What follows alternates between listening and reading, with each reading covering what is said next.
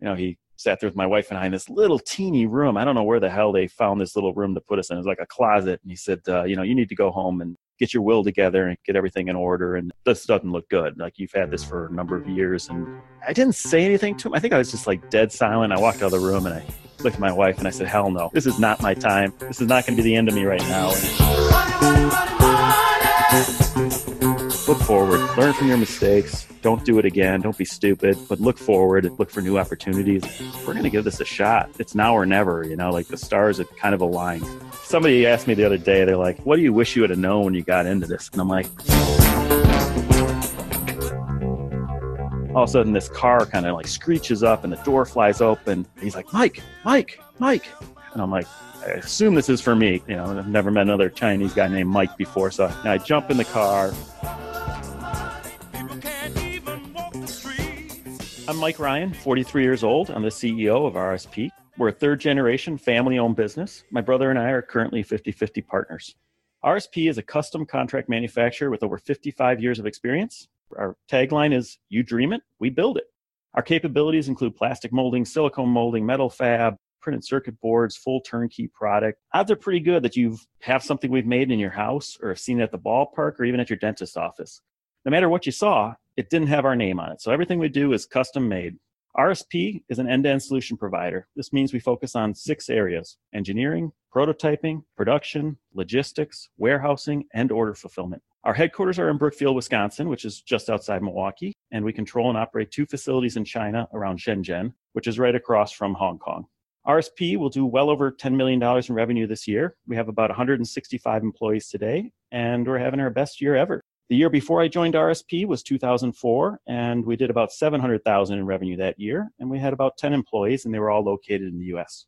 How many employees did you have when you started? It sounded like about 16 years ago when you actually started and joined.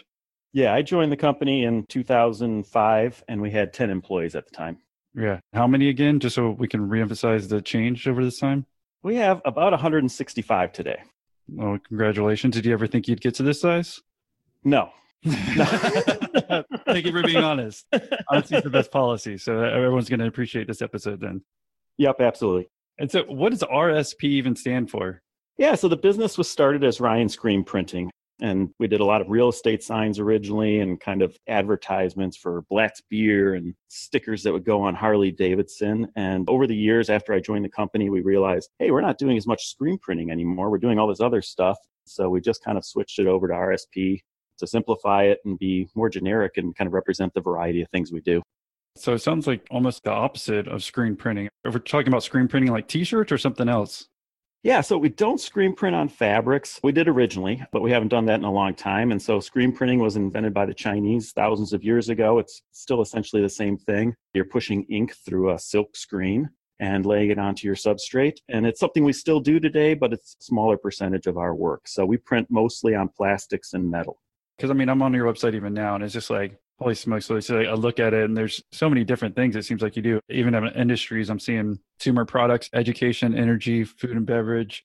I mean, maybe 10 more. So you're not kidding about being open to doing new things from when you actually joined the company.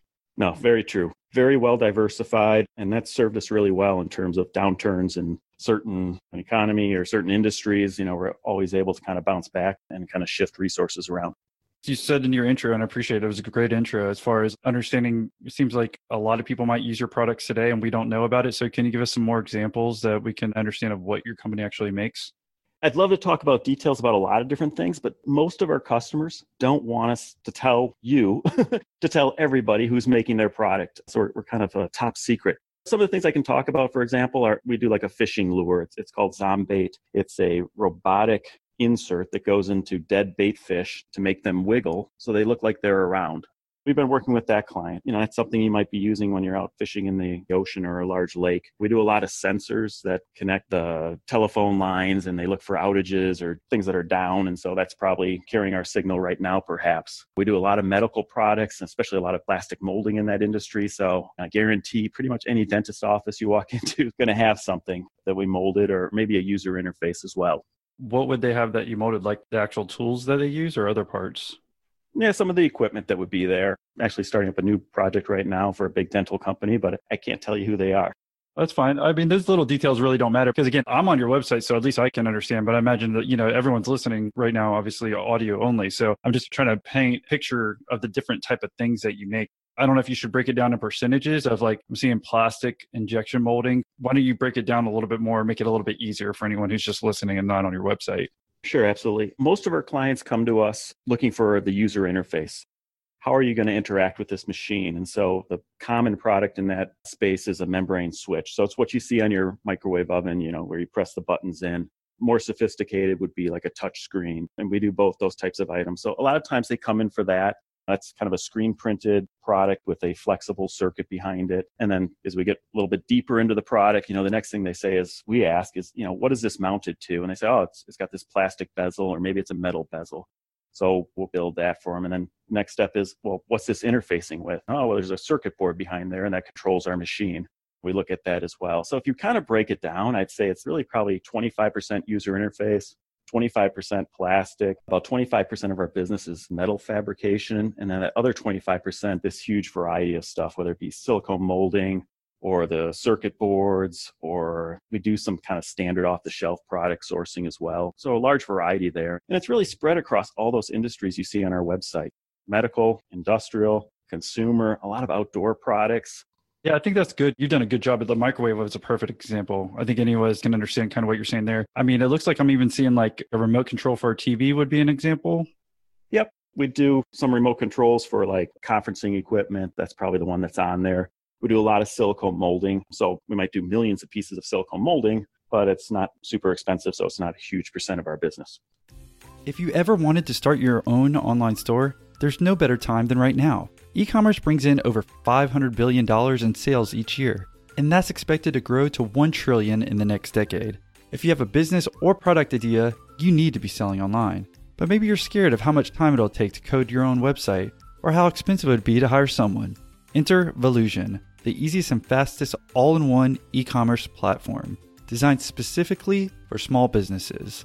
You don't need any coding or design experience. Imagine opening the online store of your dreams in minutes instead of weeks. What makes Volusion stand out? Well, you can get stunning 100% free themes built from the ground up with the best in class design and SEO. You can drag and drop your products, manage your inventory, drive traffic to your site, accept credit card payments, and easily connect with your customers. With Volusion, it's easy to get started no matter your business. Then, take your sales to the next level with hundreds of free apps and integrations, premium shipping discounts, and in house marketing and design experts that will help you find your target audience in no time. And with no transaction fees ever, our merchants make on average 2x more than on other platforms. What I like about Volusion the best is the overall clean look of the site and themes, plus the simple integration of other popular online tools. So come see why Volusion is the number one rated e commerce platform according to Trustpilot. Get a free 14 day, no risk trial. No credit card required. Just visit volusion.com forward slash millionaire. And as a special for Millionaire Interview listeners, get 50% off your first month's plan with code millionaire. This is an exclusive discount available only for our listeners. Again, get a free 14 day, no risk trial. No credit card required. Just visit Volusion that's spelled out V O L U S I O N dot com forward slash millionaire. And as a special for our listeners, again, get 50% off your first month's plan with code millionaire. Tied down at work? Don't let your software search kill those summer vibes. Now you can ditch the office overtime and find options for your business in minutes with Capterra. Read hundreds of thousands of reviews and make finding the right software for your business a breeze at capterra.com forward slash millionaire. Capterra is the leading free online resource to help you find the best software solution for your business. With over 950,000 reviews of products from real software users, discover everything you need to make an informed decision. Search more than 700 categories of software, everything from project management to CRMs to email marketing to yoga studio management software.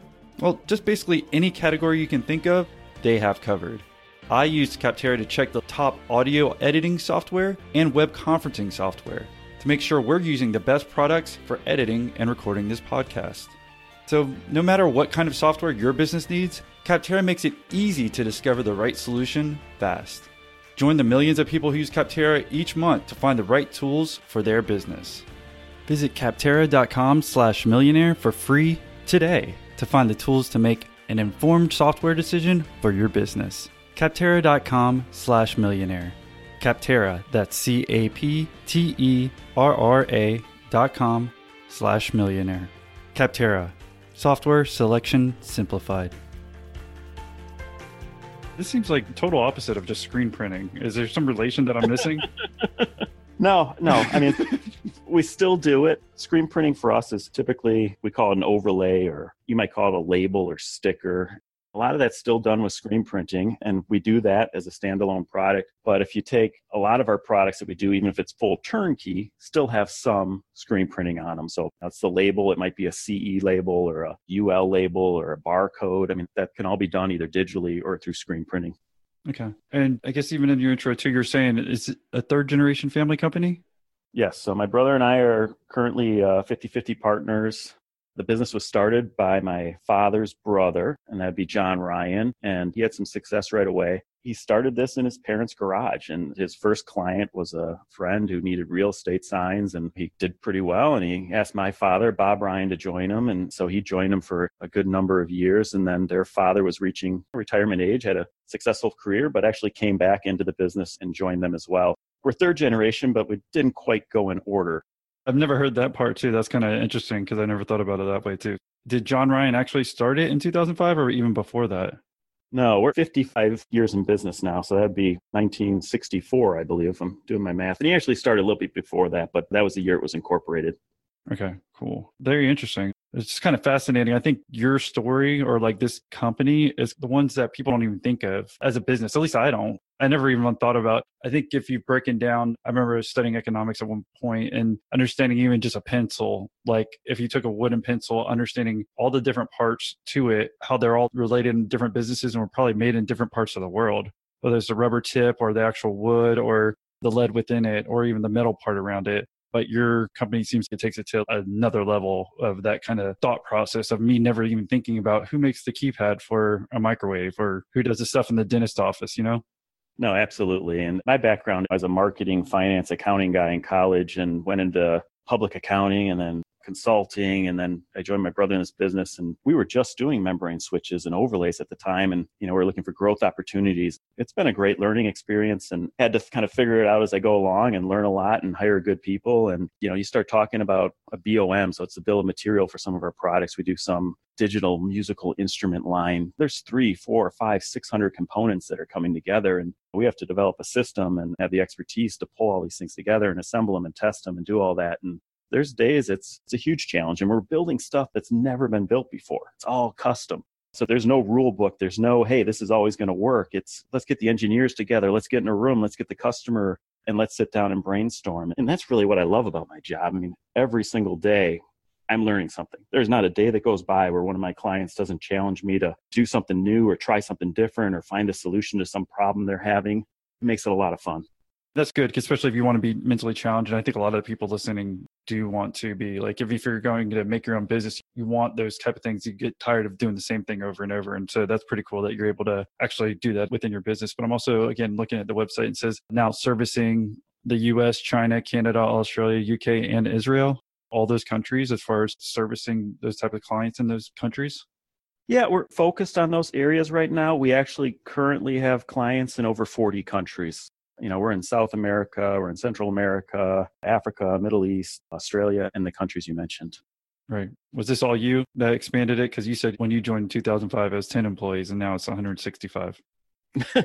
you know, it's been really a tag teaming here with my brother. So my dad and his brother were running it, and then my uncle actually passed away. John passed away, and then it was my father and my brother, and then my mother actually had some health issues, and my father had to leave the business. So it's just my brother and that was around 2005. I was in consulting and just getting burned out. My wife was pregnant with our first kid, our only kid. I just wanted something new. And so we looked at each other as probably after a couple beers and said, if we're going to give this a shot, it's now or never. You know, like the stars had kind of aligned because I didn't want to work with my uncle. I feel terrible that he passed away and I would have worked with my dad, but we just kind of needed this perfect stew, I guess, to come together. And so when I joined, we both knew that we had to grow this thing. We had to look for opportunities. And I think my presence really got him going as well. And we both said, hey, let's look at stuff that we can do. And we ended up going to China and doing all this work. And I can go in more in depth than that, but I think it was both of us really driving the bus here and trying to figure out how to make some money, really. So why don't we jump into the story there? You think that's a good place to start? I guess you're saying you're 2005. Can you tell us like how old you were and maybe walk down that decision a little bit more because this is kind of a life-changing moment if you're going to stop kind of the 9 to 5 and then join the family business is obviously way different dynamics. Yeah, no, absolutely. I was 29 years old. I was working for a company down in Evanston doing pharmaceutical consulting. It was a great place to learn and to work and it was one of those places where everyone went to Northwestern and had an MBA or Stanford. I mean, it was just like everyone was super smart. So then it just came down to billable hours. It was a lot of work, but a lot of learning opportunities. But I mentioned before, my mother got sick at one point, and I was working at this company at that time. And I went to my boss and I said, You know, I have to take some time off here at some point. And I'd already been telling him kind of what was going on. And he said, well, we got tax season coming up. And I'm like, holy shit, I'm going to tell you this and you're going to talk to me about tax season right now? Well, I did work there a few more months, but I think that was the key to me that I was going to look for a change. Like I mentioned, my wife was pregnant and, and we knew we we're living in this little condo. We loved the place, but it was not suitable for an infant. We had third floor walk up in an old factory. And so that wasn't going to work out. So it was either the suburbs of Chicago or I call it Chicago's north suburb here is, is Milwaukee. And so our family was up here. And like I said, I talked to my brother and we kind of looked at this as a let's give it a shot. And so I sat down with my wife and I said, here's what I'm thinking about doing. I told her I was never going to do this because I kind of had to be this perfect alignment for it to work out. And I'd had this success in consulting, but then all of a sudden that took a turn. And so she said, well, I can't stop you and I'd love to support you. And, and she's always been super supportive. And she said, but I'm going to give you two years. You got two years to get back to your consulting salary. And I said, hell yeah, I can do that. No problem whatsoever. I'm super smart. I'm going to figure this out. I'm going to jump on board. And what was your consulting salary? Uh, back then, I mean, it was probably in the, you know, 70s or 80s around there. And so I took that as a challenge. And I can tell you straight up, I did not meet that goal of getting that salary target in two years. So I didn't even come that close, but we'd had enough success and we could kind of see the direction we were moving in. Ultimately, too, we were making money, but during that period and for a few years after that, too, I mean, we're just putting it all right back into the business and trying to grow it for the future again, you kind of briefly mentioned this at Evanston, what you talked about. You were just outside of Chicago in the north. Your family was about two hours north in Milwaukee. So this was the moment that you moved back when you were 29 in 2005. And did you move in with your brother or like, did you find a new place up there? How'd that go? You know, I lived with my father for a while. We bought a house and you know how you plan everything out and you know, on this date, this going to happen, on that date, this. And so we bought this house. It was a fixer upper. It needed some work. And so we tore everything apart. My wife's pregnant. She can't help. Luckily, my father in law is kind of a builder. My dad's handy. So they're helping me out. And then all of a sudden, my son was born prematurely, screws up the whole schedule. Not only that, but he has a blockage in his intestines. And the doctor warned us that this thing is often fatal. And so we're down in the NICU at the intensive care down at Northwestern Hospital in Chicago. My wife's down there. I'm trying to relaunch this business, I guess, with my brother. It was an existing business. So I really had to kind of stretch myself. And today I can say, luckily, my son is 13 years old and he's fantastic and smart and healthy and thriving. He's actually a great sounding board for me in my in the business here and loves to hear what's going on here. But you know, now that he's okay, I guess I learned that these things happen in life. You need to kind of roll with it Luckily, like I said, everything turned out, but it taught me a lesson in terms of business, in terms of appreciating life circumstances. And I appreciate that with my employees too, and being understanding of what's going on. I told you the horror story with my boss in, in Evanston, kind of saying, don't leave during tax season, but I uh, more flexible with my employees because of what I've gone through in terms of that. I've mentioned this earlier episodes of this podcast. It's like realizing when you have a bad boss, you can appreciate that because later on, when you know you're the boss, you can remember how they treated you, and you don't want to treat people like that. So it's always a good opportunity that might stink right then, and you're like, dude, you don't even obviously care about me. To make sure that you remember that, and obviously you still do. So it still can actually help you today. Just trying to learn from every experience. And you said, I guess at the same time, when you were moving up there, you were buying a house. So did you have like saved money too? Because again, this seems like it adds an extra level of worry if you have a premature baby and you said you bought a house and you're trying to fix it up. I guess I'm only confused at that part, having enough money to be able to do that when you're moving up there to start the family business and probably going to live on rice and beans in the beginning. Yeah. So I did not have a lot saved up. Luckily, we sold our condo in Chicago and got a really nice return on it. And that was like our padding, I'll say. You know, we knew that maybe the first couple of months up in Milwaukee, we are going to be very lean in terms of our spending. We were remodeling the house and like I said, trying to do as much as we could. The day my son was born, then, I mean, our kitchen had no walls, no floor, Nothing was painted. I mean, it was a complete disaster. So, you know, you look at life's big moments, changing jobs and having a kid and moving to a new house. And my wife and I were doing all four of those things at the same time because, you know, she was going to be moving to Milwaukee and finding a job and later that year as well. So we took it all on and I think we, we did it in stride. But yeah, there wasn't a lot of savings. There wasn't a lot of margin for error. And I think that's why the two year ultimatum was given to me like, hey, Mike, you know, we're in this together. And I agreed. But like I said, luckily, you know, we worked our butts off, you know, those first couple months and first first year until we could get a little comfort and then just kept, like I said, investing back in the business and trying to grow it as you were doubling down on your business and putting more money into it, you wanted to add more stress to your life, it sounded like too. So it makes sense too. It's like, okay, if you're able to sell that house, if it's much more expensive in Evanston to then where you're buying one in Milwaukee, it makes sense how you have that money and you're kind of predicting that you can make X amount of dollars, but still understanding that obviously it's going to be lean there in the beginning. So yeah, it seems like you'd have to get back to your certain in- income in order to pay the mortgage there. So why don't you tell us how the first couple days or like transition even goes? Because how was the family business before? Were y'all break even, and what were your big grand plans? That obviously everything kind of seems like it switched or changed by the time you moved up there.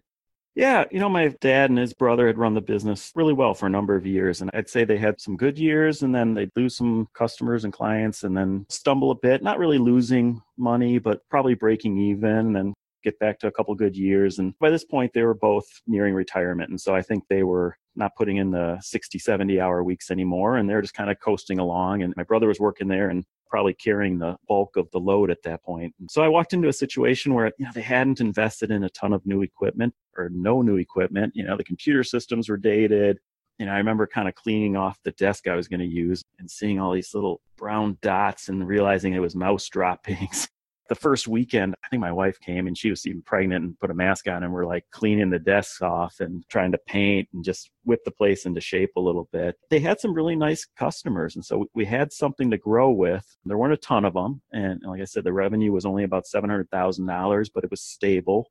The equipment was old, but I walked out back in our shop and looked around and some nice employees, but we didn't even have room to grow. We had no money to invest in new equipment or efficiencies or automation or anything like that. And, you know, I just looked at my brother and I said, we've got to look for some way to compete with the big guys. Our industry, and at that point, it was just kind of the screen printing industry and digital printing was just emerging. But that industry is really consolidating. The small guys like us were disappearing. Even in Milwaukee, you know, not that big of a city, there were four or five different people kind of doing what we did. And today there's really one big player. They were disappearing. And in the bigger cities, they were disappearing as well. So we knew we had to do something. And so we looked at Mexico or China. Those were the options we thought of at that point. And you know, this is before Alibaba.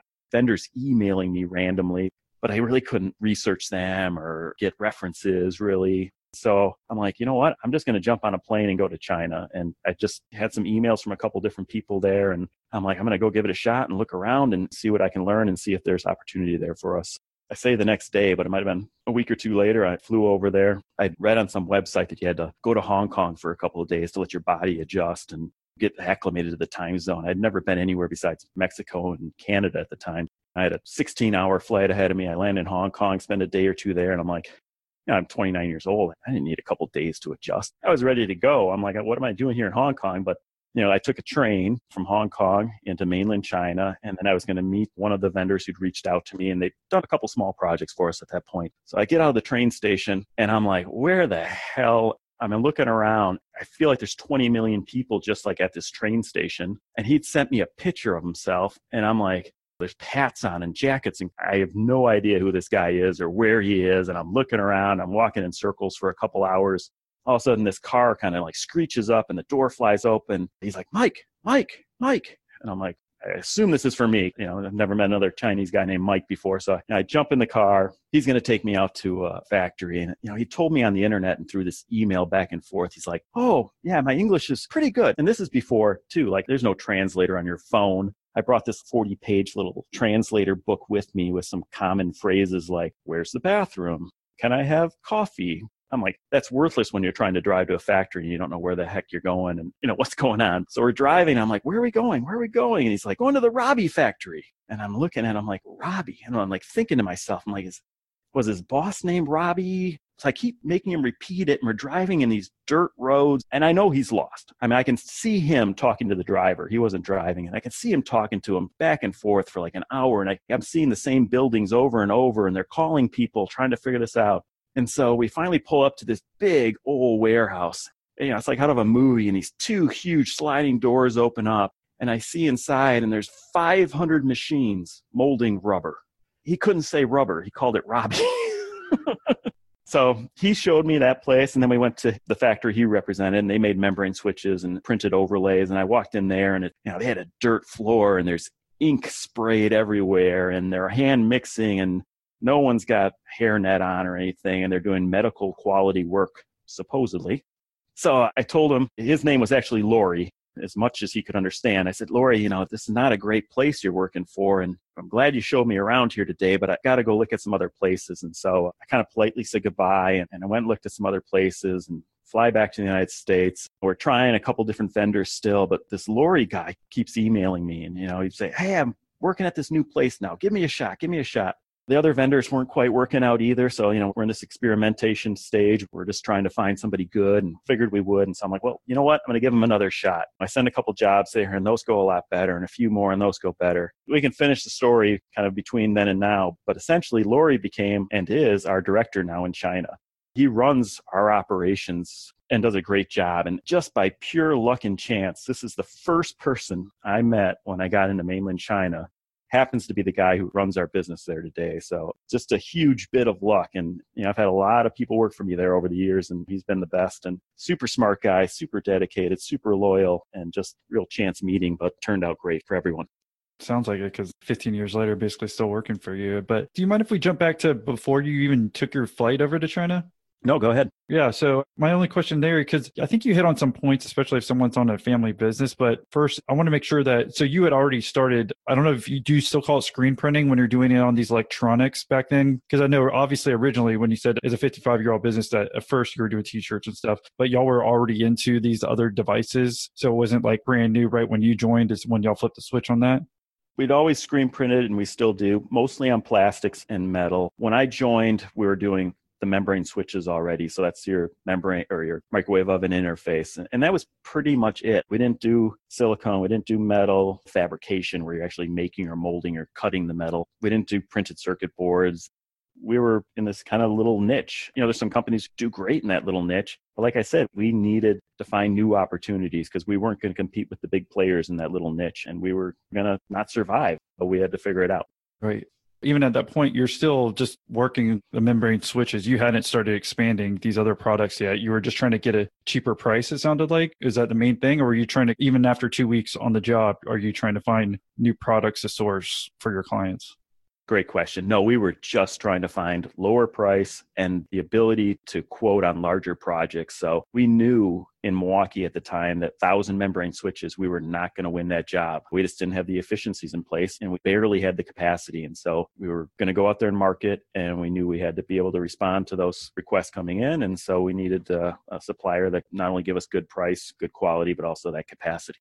So before you were just again making them all in Milwaukee in that family owned business area and your whole point is okay, I've got to find someone who can make a lot more, a lot cheaper and then we can actually go bid out and get these projects that we never even had a chance of doing, right? Exactly. Okay. Can you give us an example of like the price difference? I don't know if you remember of a thousand switches or panels like you said that maybe you couldn't even do, but I mean, what is a pricing difference or efficiencies that we're looking at when you're able to land this type of a person in China to help you out? Yeah, especially back then, it was even bigger disparity. You know, I can think of one job in particular had some LEDs on it and some tactile keys. And for a thousand in Milwaukee, we were well over five dollars a unit. Our supplier in the time in China quoted about a dollar ten. And you see that disparity, and you're like, "Holy cow!" You're like, how can I compete? You know, and you can do it through automation, but at the time, automation's changed a lot since then. It's, it's become a lot cheaper and kind of more integrated into the process. But back then, it was just like this is the only way to go for us. You said you're doing about seven hundred thousand when you joined there. Mm-hmm. I guess this is the issue too. Is that right when you started? I think other family businesses get in the situation where maybe a couple years they're making money, a couple years they're not. You said you really didn't have any money to do anything else. It seems like you were able just to buy a plane ticket and then figure it all out within a couple weeks and just make this all happen kind of overnight. I mean, Was it an issue? I mean, or I guess trying to figure this out, like how you had money to even, you might have had some money saved up just to fly over there and back if we're talking a thousand, two thousand bucks or whatever. What else were you doing or what else did you have to walk through with your brother on how this would work? I mean, I don't know what your big strategy session was or even if you had one, because again, when you moved up there, it seems like a lot of things were going the way you weren't expecting it did not happen that quickly or that smoothly. You know, it was a lot of learning experiences trying to find the right vendor over there. And what I'm leaving out too is we were in this experimentation stage, but that's a real client who had come to us to get this product made and they really need it on time and high quality. And so we would do things where we'd go to two or three different vendors and have all three of them make the same part as a sample and then bring them over to the US and look at it and be like, well, that one's a little better than that one. And that one has this little issue. And what did they do here? And why isn't this quite right? And so my brother, especially, he's the technical one. He'd been in the industry and grown up in the family business and I hadn't. So especially him, he'd be like, well, this, their ink's not running smoothly and they're not using the right pressure on their squeegee across the silk screen and all this technical stuff. He would take a video or try and lay out like a SOP operating procedure that we could send over there to them so they could figure out how to do it better. And we're like trying to train them how to do it the way that we would do it in Milwaukee because we did really high quality stuff here. We just didn't have the capacity and the skill set or labor cost ramp up. Yeah. So we were going through that. I mean, like I said, we had these kind of good clients. So I'd say the first strategy was look for the low hanging fruit. So let's go visit everyone that we've worked with for someone we'd worked with for 25, 35 years and they had more work, but we weren't getting it because we weren't efficient or, you know, maybe we were late on a job five years ago, or maybe because we hadn't reached out to them in a while and we didn't have a marketing department. And so you go after the low hanging fruit and you go out and you meet your clients and you, and you visit and you try and pick out some new items to quote that was kind of strategy number one. I'd say uh, strategy number two, we didn't do any marketing at that point. We had a website. It actually had a picture of my uncle with, with like a rollover that made him into a pirate when you rolled your mouse over the image. so, you know, so my job was I came in, like I said, I didn't have the technical experience. I was motivated. I had a marketing degree and I'd come out of consulting and I'm just like, we're going to figure this out. And so I rebuilt our website just using free tools and training myself. And I started working on the pay per click advertising and figuring that out on my own. And that became, you know, kind of our second big strategy for acquiring new clients. And then we just tried to kind of clean up the operation, get it streamlined and more efficient so that we could focus on these new clients that would be coming in. That seemed easy, huh? No, no, no, God, no. Somebody asked me the other day, they're like, what do you wish you would have known when you got into this? And I'm like, maybe it's because I was 29 and, you know, a little cocky, but I'm like, I really thought I could take on the world and just blow this thing up overnight. And it's a huge challenge. And, and being in charge of a business too, it's, you never turn it off. You know, I don't care where in the world I am. And I'm lucky enough to be able to travel here and there, but still checking my email. And even if I'm not checking my email, my mind is like, oh, you know, why don't I do this when I get back? And why didn't I strategize and try and grow this area of the business? And it's a challenge, but like I said, it's one I love to take on. And, you know, I love working with my different clients and learning something new every day. So that's the fun part. If you run your own business, you're used to doing it all. But if you're struggling to get through your to do list, well, Honeybook can help. When you started your business, did you dream about all those admin tasks? like drafting proposals and contracts, and tracking down payments? If that wasn't part of your vision, you need Honeybook. Honeybook is an online business management tool that organizes your client communications, bookings, contracts, and invoices. And it's all in one place. Honeybook makes it simple to run your business better. Professional templates, e signatures, and built in automation keeps everything on track and makes you look good. They can even consolidate services you already use, like QuickBooks, Google Suite, Excel, and MailChimp, or even Gmail. It's the number one choice for client and business management for freelancers and business owners. Save time and do more of what you love with Honeybook. And right now, Honeybook is offering our listeners 50% off when you visit honeybook.com forward slash millionaire. Payment is flexible and the promotion applies whether you pay monthly or annually. So go to honeybook.com slash millionaire for 50% off your first year. That's honeybook.com forward slash millionaire. Support for today's episode comes from Ruby, the live virtual receptionist and 24 7 live chat service dedicated to helping small business owners like you grow their businesses. From answering and transferring calls to taking messages and answering FAQs, booking appointments, and capturing leads and intake information, Ruby's got your back. Their friendly, professional receptionist and chat specialist act as an extension of your team, giving the appearance of being in your office. They create great first impressions for the first time customers and help you build loyalty and repeat business with high touch, personalized service based on your instructions. Learn why more than 10,000 business owners choose Ruby. Try Ruby risk free with their 21 day money back guarantee. Just call 866 611 7829 today or visit callruby.com forward slash millionaire to get started. And if you're looking for more information about Ruby Receptionist, be sure to tune in to episode 147, where I interview the founder, Jill Nelson. When do you have those thought processes? Because I know for me, it's like if I'm taking a shower or something, that's the only time I don't have any technology around me. It's like I kind of zone out. I think of these types of things, really trying to make things more efficient. I think that's what all of us are trying to do as business people, kind of at the end of the day. Or if I'm driving or if I'm the gym, those are the kind of the times that I can think about those things. I mean, is there a particular time when you're able to think of like these things to kind of help you out and get your business headed in the right direction? You know what's really interesting is over the years, my number one time that I get that, I'll say the downtime to sit there and really focus on the business and strategize and the flight home from China and then being over there as well you're on the flight, you have 16 hours. I can't sleep on a plane. So, you know, I got my books and I got my notepads and I just sit there and like to have that much time in my regular life here, it just never happens. So I think about, I've probably spent, God, I was thinking about it. I mean, well over a month of my life on a plane flying back and forth to China. I'll be damned if I'm going to waste that time. So I really do. I get off the plane and I'll have all these notes and little post-it notes and highlighted things and you know i've read two books and i've got this idea and that idea. And so i really take advantage of that time. And, and other than that yeah at the gym i or running i'm training in the beginning stages of training for a marathon right now. And it's all podcasts. And i've actually been listening to a lot of your podcasts the last couple of weeks. So it's the best podcast you're listening to right?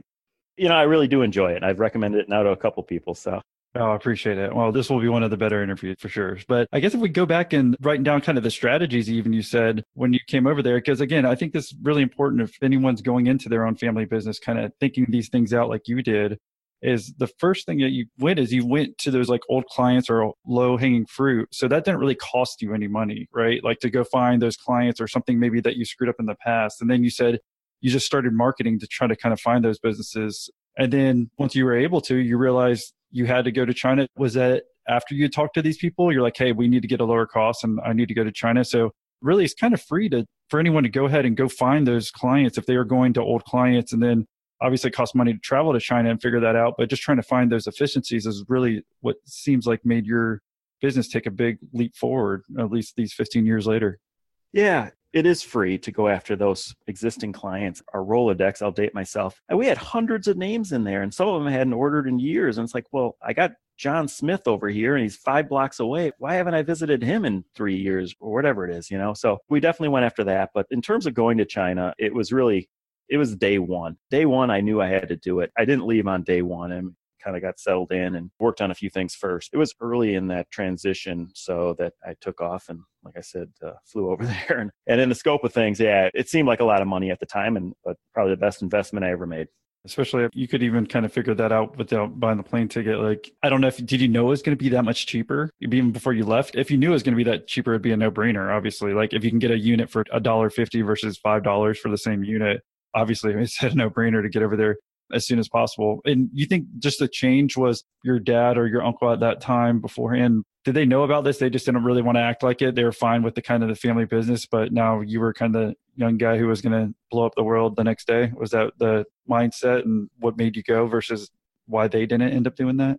Yeah, I think my dad and his brother didn't really realize that this offshoring thing was kind of eating their cake. I mean, it was happening and they weren't going to stop it. And other competitors were doing it and it didn't take a lot to transition the project over there because there's not a huge tooling cost to moving something to China when it's a membrane switch. So I don't think they were fully aware of what was going on. And my brother was running the business and I think he was anti China. And, you know, I had to talk him into it to trying these projects over there and trying these jobs. And I'll be honest, you know, one or two or three of these jobs that came in, like he'd sit there and kind of laugh at me a little bit, like, Mike, look at that. There's, we can't sell that. We'd make them here in the US and lose money on it. Or like I said, we try two, three vendors so that we get one good vendor out of the three. But I think he saw early on that it was the right direction to go, but we were going to stumble a bit and we were going to struggle and we were going to have to figure it out. And so, you know, it was key finding the right vendor. And we didn't find him on my first trip and we didn't find him, you know, the first two or three jobs we tried, but eventually we did. And we really stand behind our product. And that's one thing my father taught me is the importance of honesty and, and transparency in business and serving the client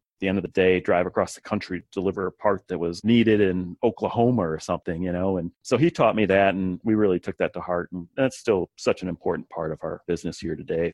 And I think it's important too. What you said is you didn't get hit it the first time, like out of the park, right? But you could tell that you were going the right way and that at least you got a product back, right? Even if it was kind of crappy, but if you got it for a fifth of the cost, you're like, okay, I bet eventually if we keep trying, because it's the same thing like when I hired my very first virtual assistant. I think I maybe had them do some data work and maybe half of it could have been wrong, but the other half they did. And it was so cheap that I'm like, okay, you know, I can see that this can work. Someone on the opposite side of the world can actually still help me, which is kind of crazy. You know, it's like before doing that, I mean, I never talked about that shit in business school or anywhere else. You know, the cost of labor somewhere else, kind of like what you're taking advantage of as well. These people who work elsewhere who want jobs and you can obviously make money from being able to do that and employ someone else that, especially if it's someone across the world versus someone like in your office that you can show right there there are going to be hiccups and stuff in the beginning, but if you can see the momentum going, then it's worth the obviously to keep trying and keep pushing on. Yeah, absolutely.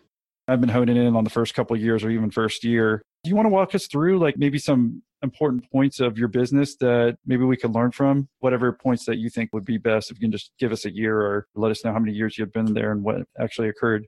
Yeah, it's been a long, slow rise. In listening to your other podcasts, I hear these like, hey, we had this moment or we had this client that, you know, everything changed overnight. And I went back and kind of looking at our revenue numbers here. I mean, from 2005 to 2008, we averaged 30% growth, which is fantastic. But we didn't have one year where we did five times or anything like that. You know, I'd just say we worked hard and we wanted that breakthrough client or we wanted to have that instant success, but we had to grind for it. And so we got through those years really just kind of doing what I told you before is, you know, a lot of pay per click, still looking at existing customers, growing our existing accounts has always been key to us. There's such a long development time in what we do, especially now more custom projects and turnkey projects. I'm spending a lot of time and energy to bring somebody in that door and they're not going to throw a million dollars of work at me on day one. They're going to give me these little bits and pieces, and I'm going to have to grow that over time. And so we've always been doing that. Those clients that we started working with in 2006 and seven, you know, those are our biggest clients today, over 10 years later, for the most part. And it's just because it takes that much time to build that trust. And in some cases, we grew with them. Some cases, they came to us with their first product. They didn't know what they were going to do. this many years later, you know, we just continue to grow with them. So that was kind of like the beginning years, I'd say. How about like the Great Recession? Were things still fine there? Because again, at least you're, I think goodness, it seems like you were outsourcing at this point in time, or else it seems like you may be being a bigger issue. I mean, can you tell us a little bit about that? Yeah, that's why I mentioned growth from 2005. Right. That's what I figured. I was like, okay, if he was just in Milwaukee, I mean, it seems like you might have a much bigger issue. Yeah, we would have been a dinosaur. You know, when 2008 hit, now I'll remind you, we're diversified across all these different industries. And We've never had one client account for more than 8 9% of our revenue back then, all the way to today. And that's always been strategically done. I've seen companies collapse overnight when they had 30, 40% of their revenue tied up in one client who they were best friends with and we went out to dinner every night and all this and yeah somebody else comes in or they get fired and, and, the whole business is gone so we never were in that situation what happened in 2008 is yeah a lot of our clients were hurting but some were doing okay. There were some pockets that were up. But our largest client at the time, they went bankrupt and they stuck us with, you know, we had a huge receivable from them. And we'd had meetings with their CEO and their board, and their bank had sent us letters saying, you know, everything's solid. They're on good footing here. And it was just like Monday morning, an email pops up and it's like, hey, appreciate all you've done for us, but we're belly up right now. You know, that was money we were never going to recover. We would have like kind of broken even that year, maybe even squeezed out a few percent growth, but we had to write off a huge book of business, take that hit. And that was a big learning experience. And we kind of changed the way we did some things after that and definitely more aware of that type of circumstance reoccurring. So you learn from it. And that's, I guess, the most important thing. Well, you give us like a percentage just so everyone can get a feeling of this pain. How much money are we talking about? Like hundreds of thousands of dollars or even more?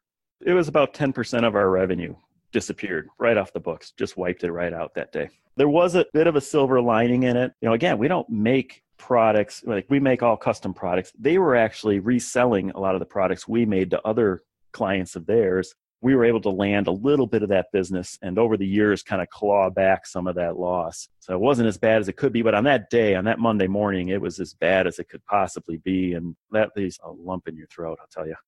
So what do you end up doing? Because again, these are the points that sometimes there's some days where I'm just like, I can't work anymore because whatever it's occurred, what happened to you right then when that happened, especially if you say it's Monday morning, you got the rest of the week. I don't know how you take that or again, how do you kind of deal with these pain points that again, I don't think it get discussed enough. I've never dwelled on things mistakes happen clients are going to leave you business is going to move on employees are going to quit and find a new job. And you know maybe early in my career maybe in the 2005 6 7 maybe that would kind of drag me down. But but by this point and especially today i just move on. And key employees leaving i say god bless you. Good luck. I appreciate everything you did for us. And maybe they'll give a good word to somebody else someday or come back. You never know. But in this case, it was the same thing. I mean, this was a harder loss to swallow, but, you know, we went through legal challenges and we made our claim in court. I mean, we did everything that you need to do to try and recover. But at the end of the day, there was nothing we could do to get that money back other than try and find some of those clients that they were selling to and work with them. And we got a little bit of it back that way. But otherwise, it was just look forward, learn from your mistakes, don't do it again. Don't be stupid, but look forward and look for new opportunities. And I'd say if there's one thing we did, my brother and I doubled down. Well, the hell with that. We're going to have to make twice as many phone calls for the next couple months because we got to replace this business. And we did. By 2009, we're back on our growth spurt, 12% growth that year. But between 2009 and, and this year, you know, we've averaged over close to 25% growth year over year. Again, we didn't have that huge pop that I would love to experience. We had some nice little pops, but it's just that solid nose to the grindstone, get it done, keep growing, put the tools in place, put the people in place, invest in the business, put the equipment in place too. I mean, we're constantly, you know, investing in automation, plastic molding machines, CNC, you know, all these things. This morning I bought a plastic molding machine for it wasn't the most expensive one I've bought. Somebody calls me at what was it, 7 a.m. this morning. You know, Lori calls me, Hey, machine down. This one's not good. You know, I'm like, oh, go buy another one. So there, there we go. so how much does a machine like that cost? Oh, this one was about twenty five thousand, and then we have to automate it and integrate it and put in a new cooling tower and oil lines, and you know, we'll be thirty five forty in by the time by the time it's up and running. But you know, this is the crazy thing. I'll tell you just a little bit about China, and people ask me like, what's it like there? And there's the the environment of it, you know, in terms of like chickens running around, the crowdedness and all that. But in terms of the business, if I want to buy a plastic molding machine here and install it in Brookfield, and we don't mold here, but if I want to, you know, I got to make the call. The sales guy might come out. It's a couple days. They're going to schedule it. You know, I need somebody to come out here and train me, install it. I mean, this might be there's probably somebody out there listening who's going to disagree, but but this is a couple weeks project, you know. Right. I've had other equipment installed here, and it's taken months. Like we have a, a nitrogen generator for generating nitrogen for certain curing of inks, and it took months to get this thing installed and operating. And if, if I need the guy to come out here and fix it, it's like oh, I'll be out there in a week or so. And in China, I ordered that plastic molding machine this morning. I would be willing to bet that it's up and running by tomorrow afternoon in China. They will drop it off, install it. We had another piece of equipment installed just two weeks ago. It was a new digital printing machine, a really nice piece of equipment. And we told the company that we bought it from. So we negotiate, we told, you know, get the price right. And, and we are like, okay, you're going to send out the trainer guy because we've never used this before. And we're going to put him in our dormitory on site. And he's not allowed to leave until we're comfortable with that machine and it's running right. That was part of the purchase agreement. You know, he's free to leave. He's not locked in or anything like that. But essentially, he's like, I'll stay as long as you guys need for you to get comfortable with that machine and get it running right. And that just doesn't happen here. yeah. And I mean, if people disagree with you, so be it. But if you're hiring a contractor to do something on your house or remodel your kitchen, of course they can get it done in a couple weeks, but you know, how long does it really take? Months, you know. So I think most of us can understand that. It's like some people are going to say they can do in that time, like the proof's in the pudding. You've experienced it and yet to have that happen. Yeah, I was going to ask if you actually had that done in China. So is everything in China now versus anything actually there in your US site? No, you know what? Our business here in the US, so when I joined in 2005, we are doing the labels and screen printing, and we still have about the same number of people and, and about the same volume of work being done here in the US. It's a core to our business is having that capability here, and we learn from it, and it gives us kind of flexibility for our clients to prototype quick and to sometimes we'll ramp up the job here and then, then it moves to China so we've always kept that here, and it's kind of near and dear to our heart and our history having that. But we've added some capabilities, and we definitely have some new equipment and some more automation. And about a year and a half ago, we moved to a new facility and built it out and have a clean room and really upgraded at that point. So do you still just have like 10 people here locally versus I know you said you have 165 employees now or most of them in China? Yeah, good question. We have about I think we have 14 here now in Wisconsin. We've been as high as 20 just depending on our work volume in the manufacturing area. And also, we've had kind of some more support people here. You mentioned before the virtual assistants. We're, we actually have two employees now down in Bogota, Colombia, outsourced virtual employees. It's interesting you said, you know, like you see the light at the end of the tunnel when you start. And we're in that early kind of honeymoon phase where it's like, wow, like one day I'm like, oh, this is fantastic. And they're doing a great job. And the next day I'm like, was she working today? Because I really. right know, and so, you know, we're in that phase, but, you know, I think it'll work out.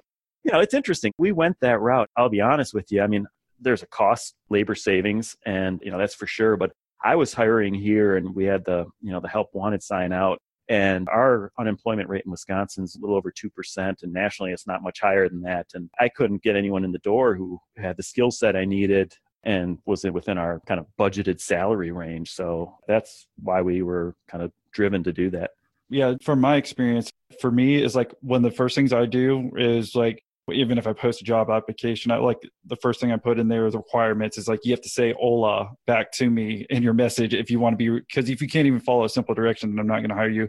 And then the second thing is like making sure people don't disappear on you. So I mean, I use Skype. It depends again on people to people, but I'm like, I want to make sure they message me several days in a row first before I even get them the job because the last thing I want them to do is just disappear on me. So that was always the worst for me is okay, when I'd hire someone and let's say I give them a job, they do a good job and then you don't hear from them after like maybe they do a good job for the first week and then after that they just disappear, which happened multiple times. I'm like, okay, the main thing is finding those people actually show up and like you're saying, you're like wondering if they actually did something today or not. But it's always just like fascinating, again, stuff they don't teach you in school or you think about. I guess luckily you kind of understood this concept of the outsourcing and the ability to do that by going to China. But again, there's so many other businesses that have no freaking clue of like you know the ability to do those things or do the easy data input that other people don't want to do in the us or maybe it's not worth your time obviously and those people are gladly will do it at a wage that you're like wow you can uh, even do that minimum wage here you know yeah, absolutely. I use Upwork a lot too. I mean, I love, I've had some great success on there, like, you know, finding people to do website development or special projects and things like that. So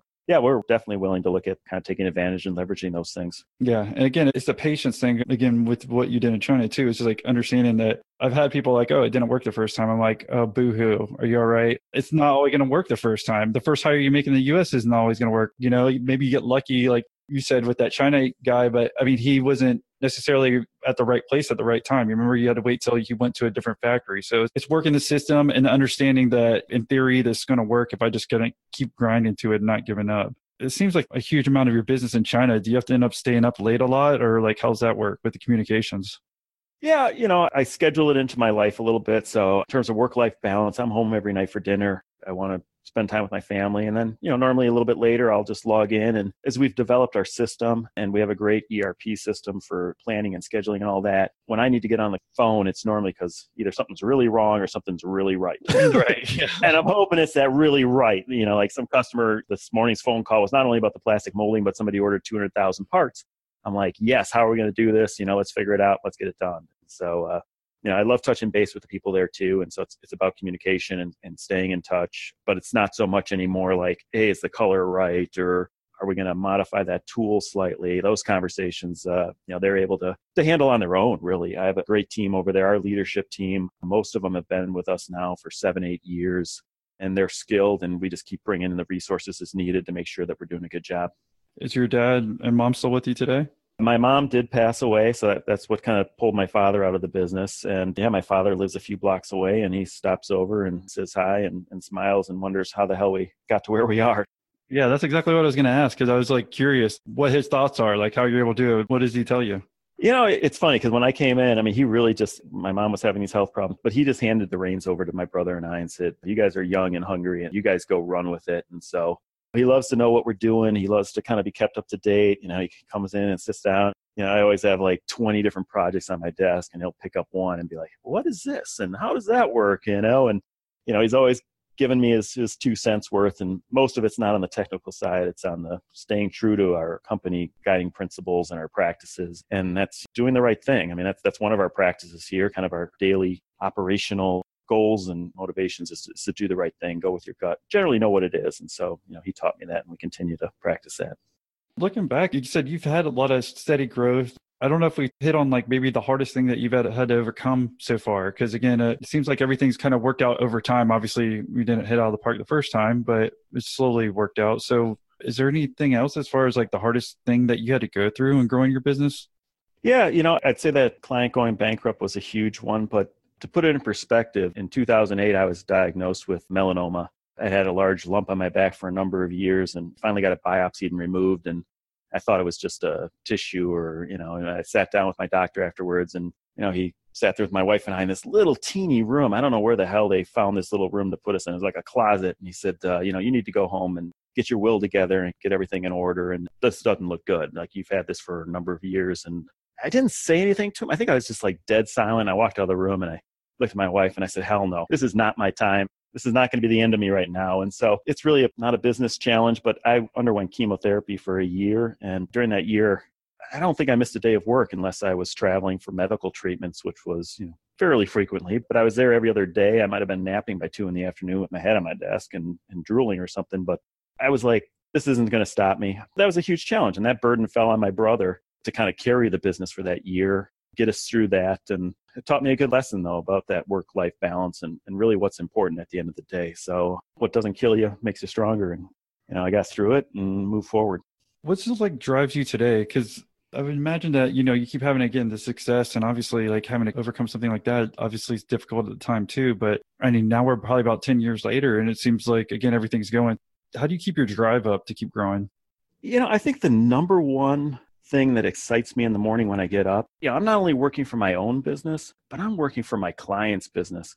You know, I mentioned like the Zombait, the fishing lure product. I mean, they're relying on me. They're relying on RSP to grow their business and provide them this high quality product. And it's exciting to see, you know, they're two younger guys and they're taking on the world and they're talking about how they're going to grow it and their marketing strategy and maybe getting some advice from me. And that's just exciting. So as long as I'm serving them well and, and I've got, you know, 20 clients like them active right now, they're exciting me and they're motivating me to do a good job. And so for them in particular, we brought in this new kind of pressure tank testing system to test their product. And know, I was just over in China a couple weeks ago and playing with that. And that's like super cool, you know?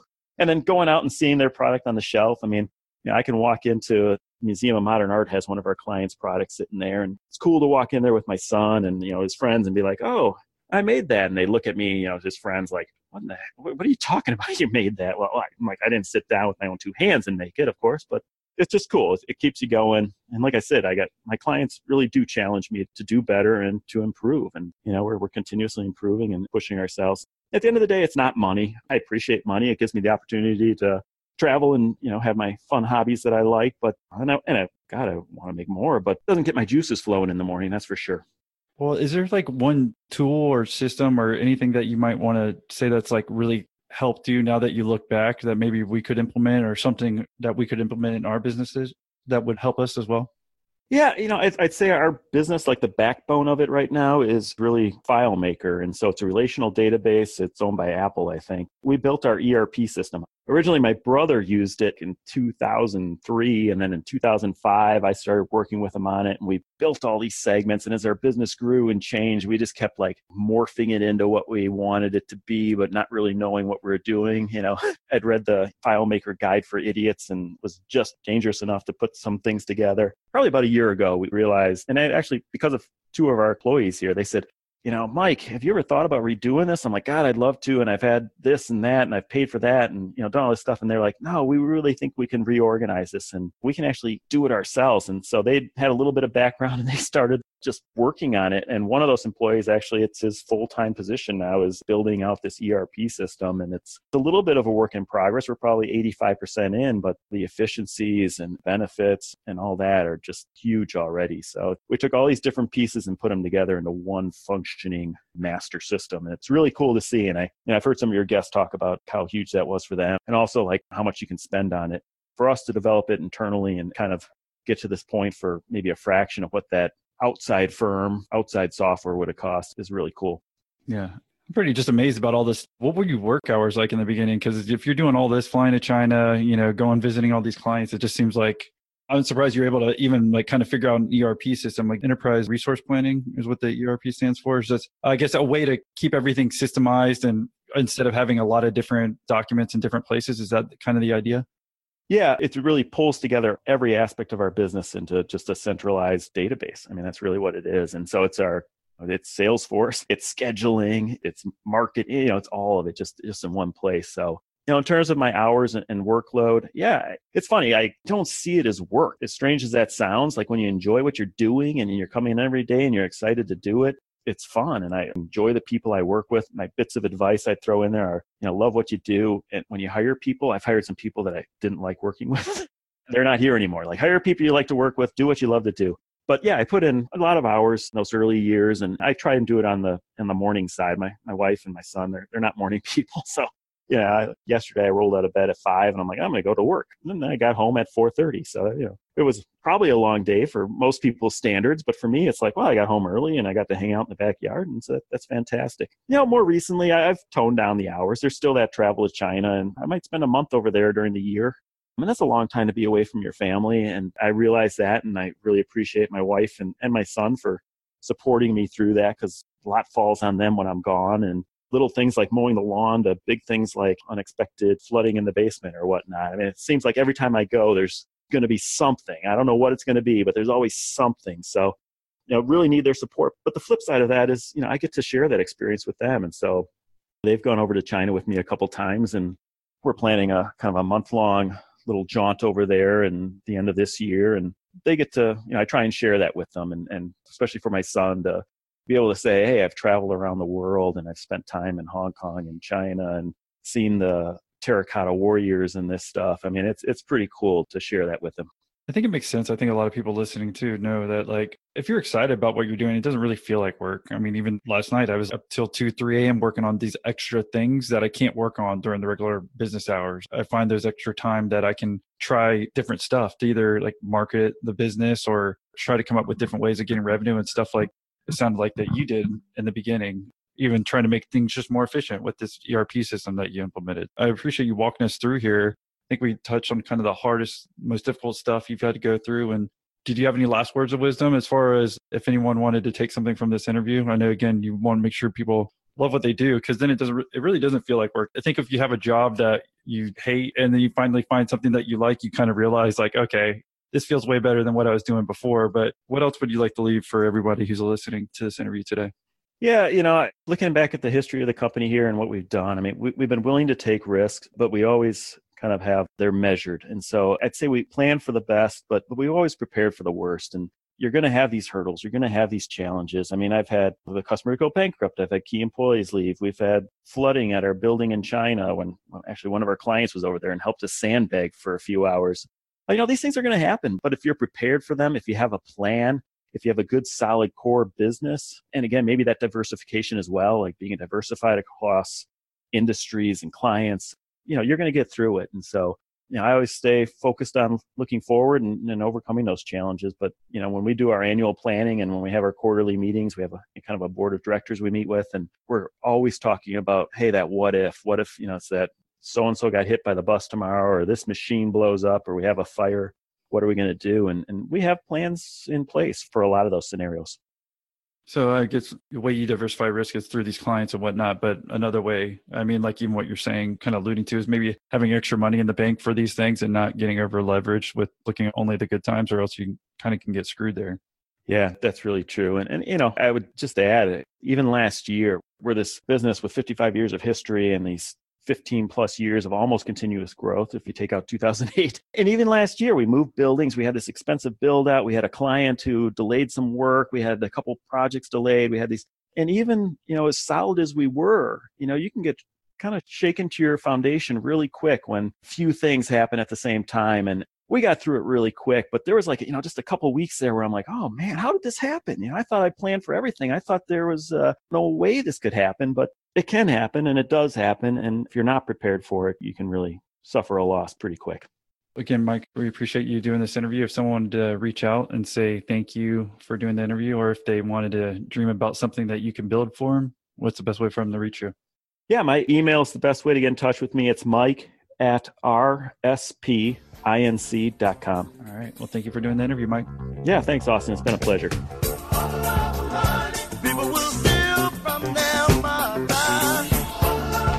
Hey there, one special announcement for you. Are you or your company interested in reaching an audience of entrepreneurs? Our network and I are always on the lookout for businesses that we can partner with. Over the past year, we've been lucky enough to work with sponsors like Gusto, Start Engine, and Skillshare, and we've been able to help them grow their businesses by reaching our podcast audience of high earning professionals, business founders, and successful solopreneurs.